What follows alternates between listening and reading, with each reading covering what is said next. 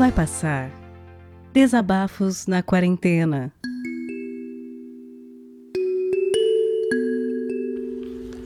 Bom, boa tarde, boa noite, meus amigos e colegas quarentenados. Aqui quem fala é Marcos Vinícius novamente.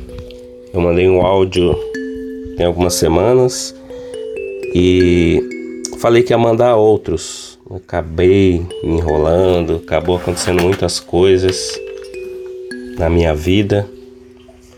Inclusive, eu tinha mencionado que aqui em casa é, são, três, são três pessoas, né? Eu, minha esposa e minha sogra. E grupo de risco é eu e a minha sogra. Minha esposa ela não é grupo de risco. Mas ela era a única pessoa que trabalhava fora. Eu trabalho de home office. Minha sogra fica em casa, ela é aposentada. Cuida aqui da casa mesmo, molha as plantinhas, lava uma louça, aquelas coisas, né? E e semana passada a minha esposa estava com sintoma de Covid. E ela é atleta, teve sintoma relativamente forte, mas não teve não teve perca de de assim, não afetou muito o pulmão dela, né? Fomos lá fazer o exame, aquele exame do cotonete. Tadinha. É, o negócio parece ser sofrido, hein? Vai lá no fundo. Eu tava com ela lá, acompanhei todo paramentado, eu tava, né, também, porque a gente manteve a, a distância, mesmo morando na mesma casa. Eu fiquei dormindo uns dias aqui no escritório, ela ficou no quarto. Então, ela foi constatada, deu positivo mesmo, Covid. Mas graças a Deus ela se recuperou.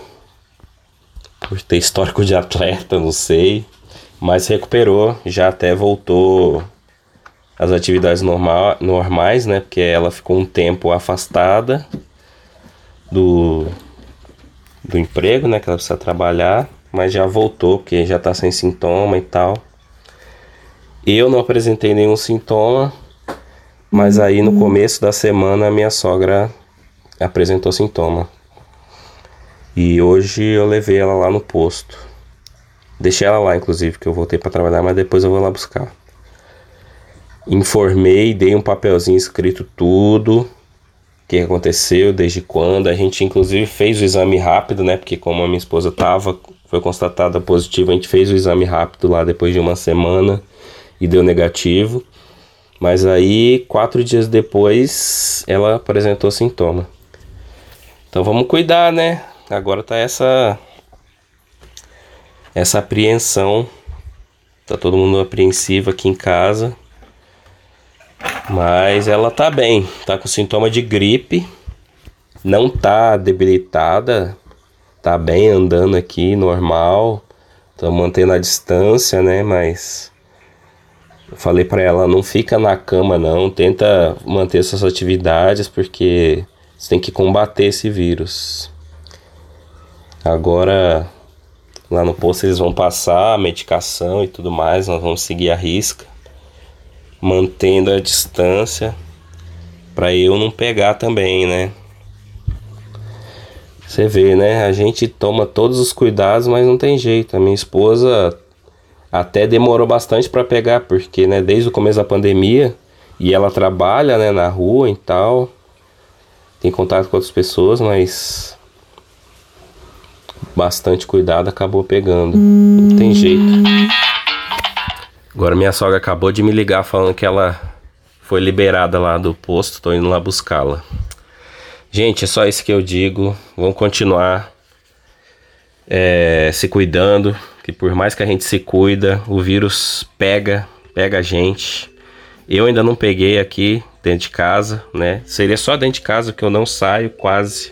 Só vou no mercado, mas eu tomo todos os cuidados, praticamente tomo banho de álcool. Não até brigo com o povo da fila que fica próximo. Peço distância. Mas é isso aí. Vou buscar minha sogra. E essa semana vai ser uma semana tensa. Hoje é sexta-feira, Black Friday. Mas não tenho nada que Tenho muita coisa que me preocupar do que procurar oferta na internet. Gente, é isso por enquanto. Um abraço, se cuidem e vai passar.